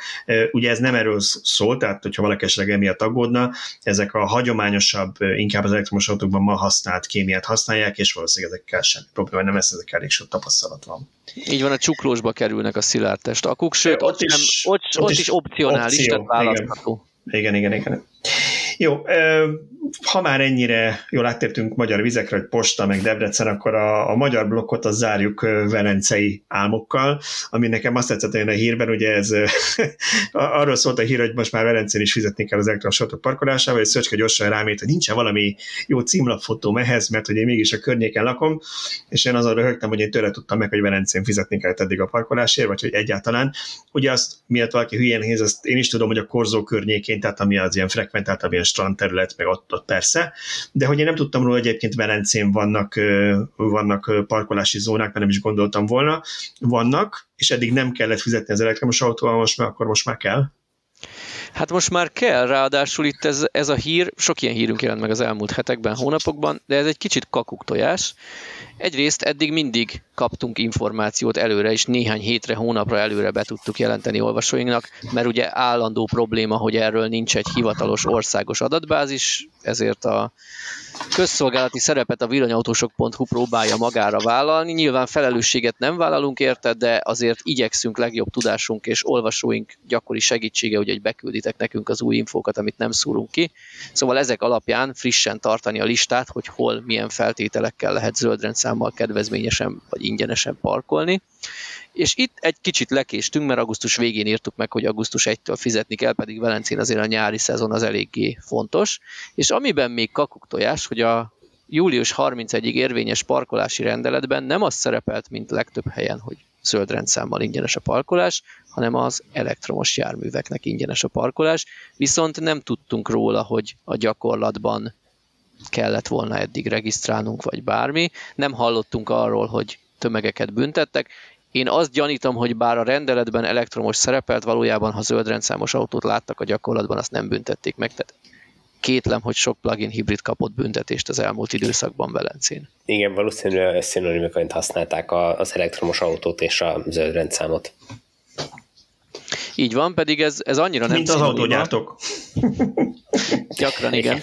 Annyi, annyira nem szinoníma, hogy ha hozhatok egy aktuális problémát, amivel a napokban többször is szembesültem, Miskolcon ugye augusztus 1-től kizárólag a regisztrált tisztán elektromos autók parkolhatnak ingyen, és ahogy a pécsi olvasóink korábban is jelezték, Miskolcon is megjelent az a probléma, hogy leparkolnak a plugin hibridekkel a töltőre, bedugják, töltés nem indítanak, mert amúgy neki nem kell áram, meg főleg nem akar fizetni, hisz majd otthon tölt olcsón, tehát csak parkolnak a töltőn, mert hogy a töltőhely nem parkolóhely, egészen addig fog ez működni, míg a adott hatóság, vagy nem, nem tudom pontosan minek lehet őket nevezni, észre nem veszi ezt, és el nem kezd büntetni. Ugye itt fennáll az a probléma, hogy, hogy ránéz egy megfelelő jogosultságokkal, büntetési lehetőséggel bíró ö, ember erre, és akkor hát ott be van dugva az autó, az biztos tölt. Na most azért látszik, hogy nem tölt, mert látszik, hogy milyen színűen világít, meg ki lehet-e húzni a kábelt, ugye ha nem, nem megy a töltés, az oszlopból kihúzható az AC töltőkábel, a plugin hibrideknél azért ez a jellemző, nem a DC töltés. Érdekes problémákat vet ez föl. Ha nem Igen, foglalkoznak vele, az baj, mert akkor nem tudunk tölteni, mert állandóan blokkolják majd a hibridek a töltőt. Ha foglalkoznak vele, az azért baj, mert kiönthetjük a gyereket és a fürdővízzel, hiszen ha én bedugom az elektromos autómat, elindítom a töltést, tök jó hiszemű vagyok, olyan a típus, hogy nincs hozzá applikációm, hiba miatt leáll a töltés. Vagy ha látom is az applikációban, nem tudok rögtön oda szaladni, mert éppen nem tudom, bent vagyok egy előadáson a színházban, vagy valami nem fogok kirohanni, akkor arra jár a parkolóőr, illetve ez nem a parkolóőr, hiszen ez nem parkolóhely, hanem töltőhely, tehát Miskolcon tudom példának hozni, hogy a városgazda intézi a parkolás ellenőrzést, a városi rendészet pedig a, az ilyen tilosban parkolás, tehát mintha járdán parkolnék, vagy benzinessel állnék a töltőhelyre, ez ugye ugyanaz a kategória. Szóval a lényeg az, hogy lehet, hogy tök jó hiszemű villanyautósként is kapok majd egy büntetést, mert bármilyen hiba miatt leállt a töltésem. Úgyhogy nagyon nagy probléma ez. És ez gyakorlatilag nagyon halványan mindig is létezett, de nagyon ritka eseti volt az ilyen probléma, amikor töltés nélkül valaki parkolónak használta. Tehát mondjuk valami olyan rendezvény van az adott városban, hogy, hogy már mindenhol egymás hegyén hátán parkolnak, és akkor egyefene beállt valaki a töltőjére, de ez ritka volt. Most viszont Miskolcon gyakori lett, és gyanítom, nem jártam Pécsen, amióta ott is bevezették, csak olvastam róla, gyanítom ott is gyakori probléma. Igen, az a baj, hogy egy ilyen, ilyen uh, hibás és, és rossz hiszemű uh, gyakorlat az összes többi autósnak fogok kellemetlenségeket okozni, és lehetetleníti el majd a, az észszerű, normális töltőhasználatot. Tehát, hogy ez tényleg jó lenne ráébreszteni erre azokat a plugin hibrid tulajdonosokat, de én igazából nem is emelném ki, hogy plugin hibrid, hiszen egy, egy tisztán elektromos autó tulajdonossal is, vagy, vagy ő is ugyanígy megcsinálhatja ezt, feltételezem, nem? Tehát, hogy... Hát annyi a különbség, hogy a tisztán elektromos autó tulajdonosa regisztrálhat és ingyenesen tölthet. Nyilván, ha ő vendégként érkezik a városba, és tegnap előtt nem uh-huh. regisztrált, mert nem tudta előre, akkor ő ő is lehet, hogy ehhez a módszerhez folyamodik. Ahogy fel is töltöttem a csatornánkra egy kis videót, ott pont egy tisztán elektromos ionikát a töltőn AC töltő bedugva is nem töltött. Úgy uh-huh. vettem észre, hogy én tölteni akartam a DC-n, oda mentem, és ezen a töltő típuson először kell azonosítani magam, utána bedugni a kábelt, mert így működik, vannak ilyenek, ezzel semmi Ami gond. egyébként nonsens, de hát, szerintem... mindegy, így működik, van néhány ilyen típus, ez pont egy ilyen volt, oda mentem, lecsippantottam a kis kártyámat, bedugtam az autóba a CCS-t, és a CCS elkezdett pirosan villogni, nem értettem miért, és láttam, hogy jé, zöldből kék lett a kollégának a, a lámpája, tehát az ő autóját kezdtem el tölteni.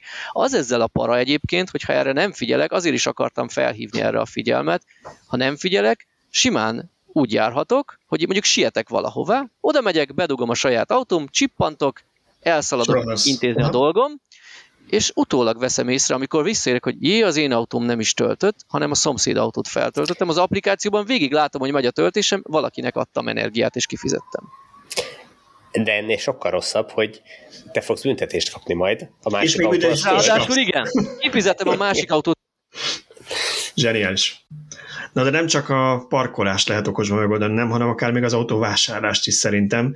Én a héten írtam a német rendszerről, gondolom azért az mindenkinek nagyjából megvan, hogy azt elég jól használtam, nem csak a német állampolgárok zöme, hanem, hanem Magyarországról is, meg több európai országból. Ugye ennek ott az volt a lényege, hogy egy olyan megkötés volt a német autós támogatásnál, vagy elektromos autó támogatásnál, hogy a vásárlás után hat hónapig Németországban kellett, vagy hát német tulajdonban kellett, vagy német rendszámmal kellett üzemeltetni azt az autót, amit hát nagyon sokan úgy oldottak meg, hogy keresett a magyar cég, akinek volt egy magyar ügyfele, egy német partnert, az megvette ezt az autót saját maga, majd bérbe adta ennek a magyar embernek a magyar cégen keresztül hat hónapra, letelt a hat hónap utána pedig megvásárolták neki, vagy megvásárolta tőlük hivatalosan a magyar vásárló és honosították. Aztán volt, ha lesz tartós bérletek kombinálták, de lényeg az, hogy ez nem egy egyedi dolog volt. Annyira nem, hogy Németországban elég durva statisztika látott napvilágot arról, hogy, hogy gyakorlatilag mennyi ilyen autó van, vagy mennyi ilyen autó lehetett ebben érintett, és mondok mindjárt egy konkrét számot, csak hogy ne csak a levegőben beszéljek. Szóval 2021 első 9 hónapjában 13%-kal kevesebb villanyautó került be a német autóflottába, mint amennyit az országban eladtak és bizonyos számítások szerint egyébként márkánként ez eltért, tehát például a BMW esetén 21%, a Tesla-nál 19% volt, ami azért elég azért többenet.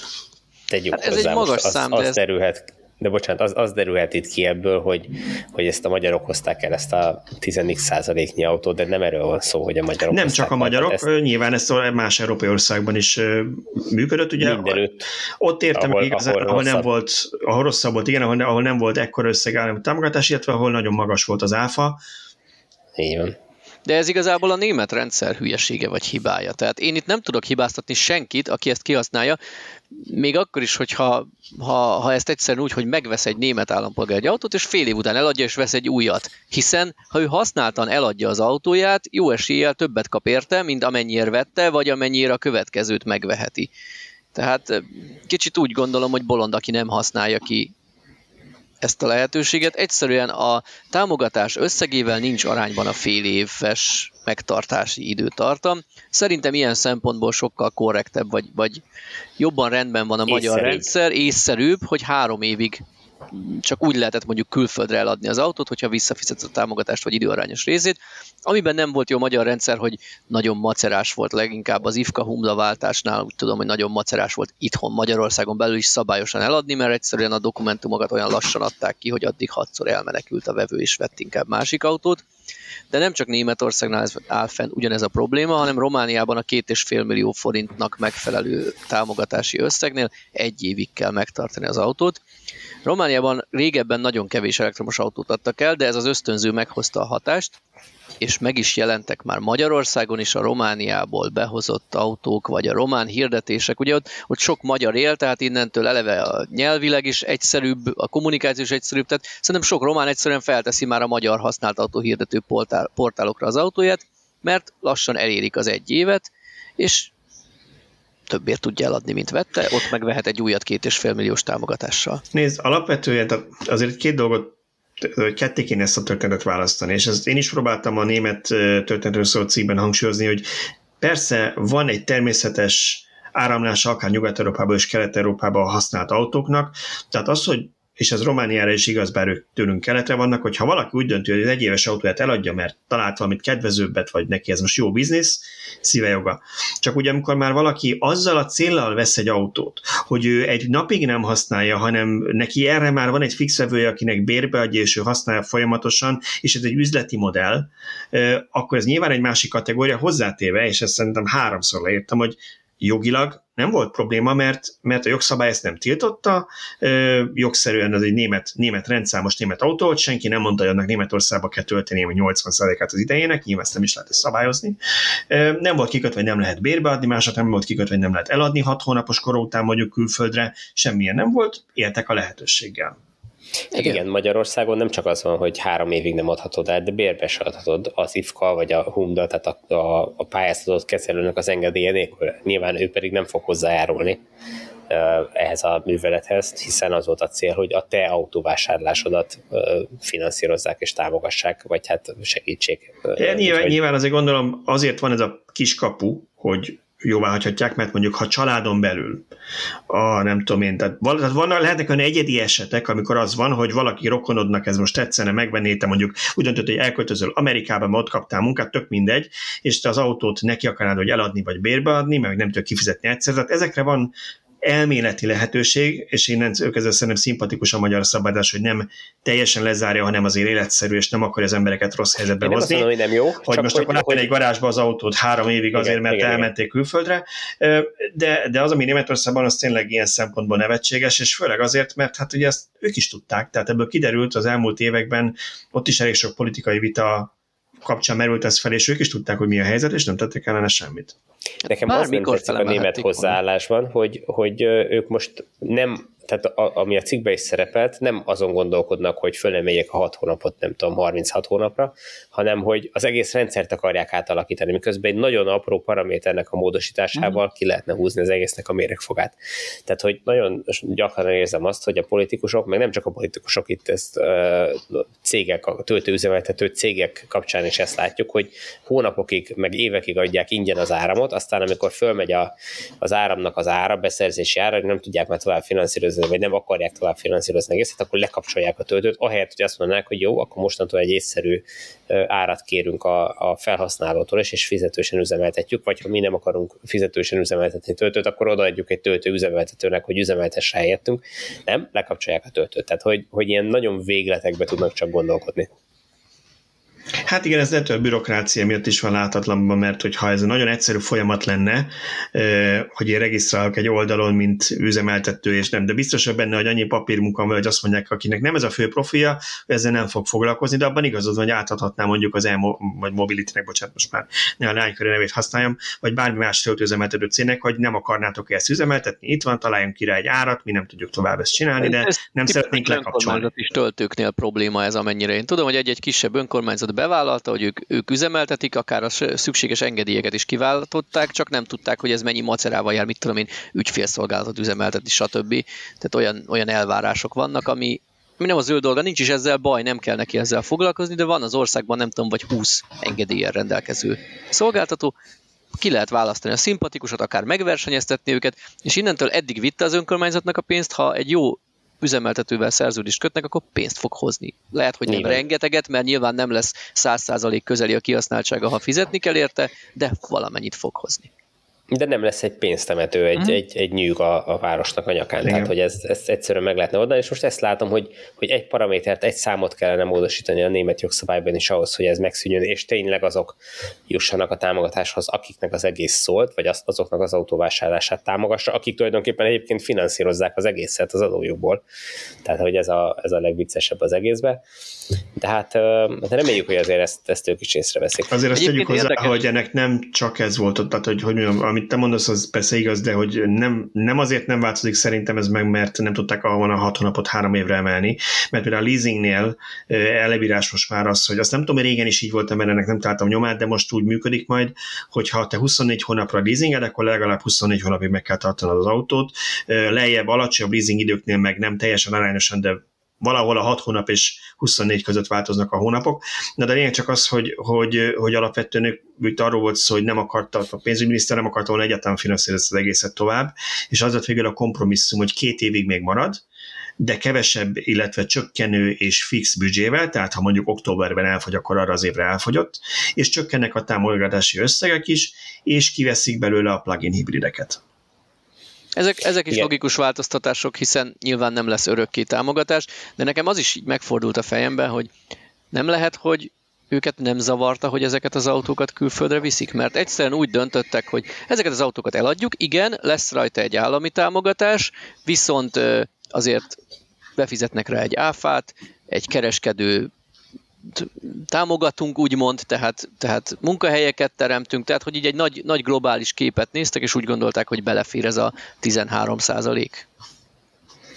Bármi lehet egyébként, és még az is lehet, hogy mit tudom én, ekkora mennyiség mellett még, még nagyobb kedvezményeket is ki tudtak harcolni az ottani kereskedők a saját maguknak, mert hogy ezt mondják, hogy, hogy mit tudom én, nem tíz darab autót adnak el egy hónapban, hanem százat, vagy vagy ezeket, Igen, vagy tehát ezeket az autókat egyébként megvették volna Csehországban. Így Németországban ennyivel több autót Igen. értékesítettek, és ennek van Igen. előnye, még ha a támogatás maga külföldiekhez is kerül. Simán lehet egyébként, tehát hogy, hogy nem, nem hülyeség, ki kéne számolni, hogy áfán mennyit nyert ezen a német állam ahhoz képest, hogy ha nem itt adták volna ezeket az autókat, akkor nem nyert volna semmit. Igen, az, az nekem mindig nagyon tetszett ebben a német rendszerben, de most konkrétan tetszett is, meg áttévítételemben is tetszett, hogy viszont vicces volt, hogy ők ugye ez nem csak egy állami támogatás volt, hanem az állami támogatásnak a felével ki kellett ezt egészíteni a kereskedőnek. Tehát amikor a 40 ezer euró alatti autókra 6 ezer az állami támogatás, akkor azt 3 ezerrel a kereskedőnek ki kell egészíteni, ami nekem egy szimpatikus hozzáállás, ugyanakkor meg nyilván hát most a kereskedő 3000 kiegészíti most, de milyen árhoz képest, akkor a kereskedő azt mondja, hogy nálunk 50, vagy nálunk 40 ezer lenne az autó, igazából 37, akkor rászámolnak, a 40 lesz, és akkor belefér az a 3000 is. Tehát. Így belefér, de ugyanakkor, ugyanakkor, ha a szomszéd országokkal is kell versenyezni, akkor már nem emelheti fel irreálisan az árat, mert... Persze. Igen megveszik ott. Bár az a 6000 euró német támogatás pluszba rá, az még mindig elég vonzó ahhoz, hogy ne, ne Csehországba vegye meg, hanem mondjuk Németországba. Hát igen, a, a, a, a rendszernek a sikeressége az azt mutatja, hogy ez azért így működik, és nyilván mindenkinek jó így.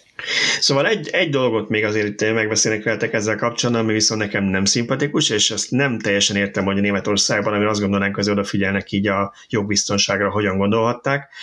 Ugye a magyar rendszer, és hogy a magyar rendszert hozzam pozitív példának, igen, az úgy működött, hogy te megnyerted ezt a támogatást, megrendelted az autót vele, vagy hát ugye leadtad meg a rendelést, megnyerted a támogatást, és utána volt azt hiszem 18 hónap arra leszálltsák az autót, de ezt még ki lehetett egészíteni, hogyha volt rá indokat, hogy volt egy leved a kereskedéstől, bocs, gyártási gondok vannak, még csúszik egy fél évet, akkor azt valószínűleg jóvá hagyták. De a német rendszer az úgy működik, hogy az számít, hogy te jogosult leszel támogatásra, meg mennyire, az a dátum számít, amikor forgalomba kerül az autó. Tehát ha te most megrendelted idén, akkor most te reménykedsz, hogy még idén jöjjön meg, mert ha nem jön meg idén csak jövőre, akkor a jövő évi támogatási rendszer vonatkozik rá, ami lehet, hogy a te autódra már nem is járna, vagy kevesebb. Ha meg az van, hogy 23-ban érkezik úgy tervezett, vagy úgy tervezik, de mondjuk átsúszik 24-re, akkor megint mondom, mert akkor már csak 45 ezer eurós árig támogatnak, te meg lehet 50 ezeres autót vettél, és akkor egy fillér támogatást nem kapsz. És gyakorlatilag most a, a német fogyasztó van olyan helyzetben, hogy ő így parázhat, hogy most az autógyártó tudja tartani a dátumot, nem csúszik el rendelése, mert különben ő kerül a helyzetbe, hogy nem lesz támogatásra. Mert hogy kizárólag az autó átadásának dátumát Igen, a forgalom a helyezés, azt számít, Aha. igen. Az izgalmas. Igen, és azért komoly viták vannak kint is a, a különböző fórumokban, hogy most akkor így most ilyenkor...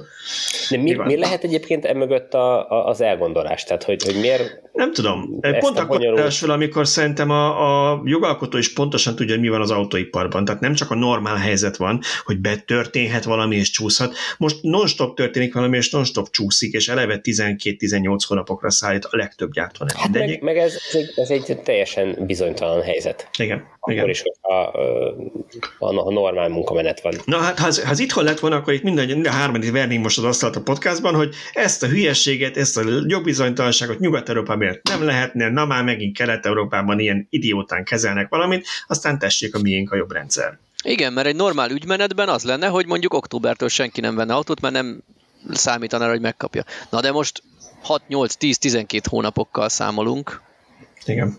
Igen, és amit most megrendelsz, azt mondják, hogy egy év múlva jön, de lehet, hogy pont nem fog beleférni a, Igen. az egy évbe, és kicsúszik, és már 2024 lesz. Hát és akkor mi lesz majd a kereskedő azért legalább? Na és például akkor mi van, amikor az, mondjuk az van, hogy te nem kapsz mondjuk már a támogatást, akkor a kereskedő a saját támogatás részét sem adja oda neked? Miközben az ő hibájából csúszott mondjuk az autó? Bár nem vállalt egy konkrét hát dátumot, itt, itt az lesz a kérdés, hogy mi szerepel a szerződésben. Tehát lehet, hogy én befizetek egy foglalót, de olyan feltétellel, hogyha kicsúszok a támogatásból, akkor elállhatok az üzlettől, és visszajár a pénzem. Hát, hát oké, okay, de akkor vártál egy évet egy autóra, és nem lesz autót. Igen, egyrészt, másrészt meg, hogy mondjam, én még nem nagyon láttam egyszer vettem eddig új autót, de nem nagyon hallottam arról, hogy itt nagyon a vevő diktálná egyedi szerződési feltételeket egy szemautóvásárló flotta az más. De te bemész egy akármilyen márka szalonjába, és azt mondod, hogy már pedig te csak úgy vagy hajlandó lenne szerződés, akkor kirögnek, hogy akkor hát, Szerintem korábban nyilván, volt ilyen, jelenleg nem igen van. Nyilván nem így, nem így működik a dolog, hanem hogyha ha nem tetszett annak az adott szalonnak a szerződési sablonja, akkor másik egy másikba, és, és nyilván az autót megrendeled. Hogy, hogy igen, hogy ott esetleg jobb feltételekkel adják el, mint ahogy azért voltak eltérések. Tehát volt olyan szalon, amelyik kifizettette veled az állami támogatást előre, hogy majd visszakapod, ha, ha ők is megkapják, máshol meg normálisan jártak el, és ezt nem kérték el előre, tehát hogy azért ilyen eltérések vannak szaron és szaron között. Hát kíváncsi leszek, hogy két év múlva a németek mit fognak gondolni erről az egész rendszerről, vagy hogy egyáltalán marad ez így, vagy, vagy, vagy észszerűen módosítják. Na, így se zártunk még adást, hogy azt mondtuk, hogy a magyar példa pozitív, de látod, pozitívan zártuk az adást, úgyhogy nem, nem negatívan végül is. Köszönöm szépen nektek, hogy itt voltatok, meg köszönöm a hallgatóknak, nézőknek. Szerintem jövő héten újra találkozunk sok mindenkivel, úgyhogy sziasztok, villanyóra jövő héten is. Sziasztok! Sziasztok!